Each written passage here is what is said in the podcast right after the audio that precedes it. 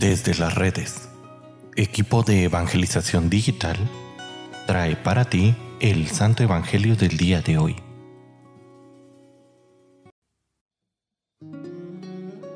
El día de hoy, miércoles 10 de mayo, escuchemos con atención el Santo Evangelio según San Juan. En aquel tiempo Jesús dijo a sus discípulos, Yo soy la verdadera vid, y mi Padre es el viñador al sarmiento que no da fruto, en mí, Él lo arranca y al que da fruto, lo poda para que dé más fruto. Ustedes ya están purificados por las palabras que les he dicho. Permanezcan en mí y yo en ustedes. Como el sarmiento no puede dar fruto por sí mismo, si no permanece en la vid, así tampoco ustedes, si no permanecen en mí. Yo soy la vid, ustedes los sarmientos. El que permanece en mí y yo en él, ese da fruto abundante, porque sin mí nada pueden hacer. Al que no permanece en mí se le echa fuera, como al sarmiento y se seca. Luego lo recogen, lo arrojan al fuego y arde.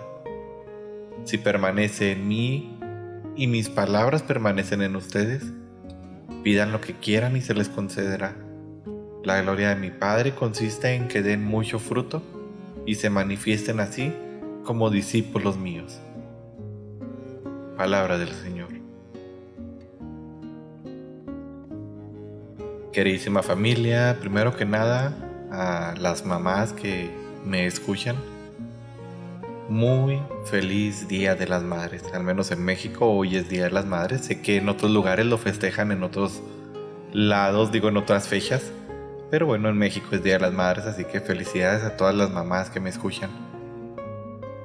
Y bueno, querida familia, en nuestro mundo ya bastante tecnificado y autosuficiente, donde las computadoras y la ciencia moderna a veces nos hace creer que somos autosuficientes, es donde llegan las palabras del Evangelio de hoy y nos recuerdan una de las verdades que jamás debemos olvidar sin Jesús no podemos hacer nada. Todo intento de progreso al margen de Dios siempre termina en retroceso, en esterilidad, en desgaste. Un desgaste inútil. Jesús es nuestra fuerza, fuerza, perdón. Es nuestra creatividad, nuestra sabiduría, nuestro poder. En Él todo es posible por la acción del Espíritu Santo. Circula en nosotros la corriente vital del amor, este amor constructor y vivificador del mundo. Esto en la medida en que nuestra vida se une e identifica más con Jesús.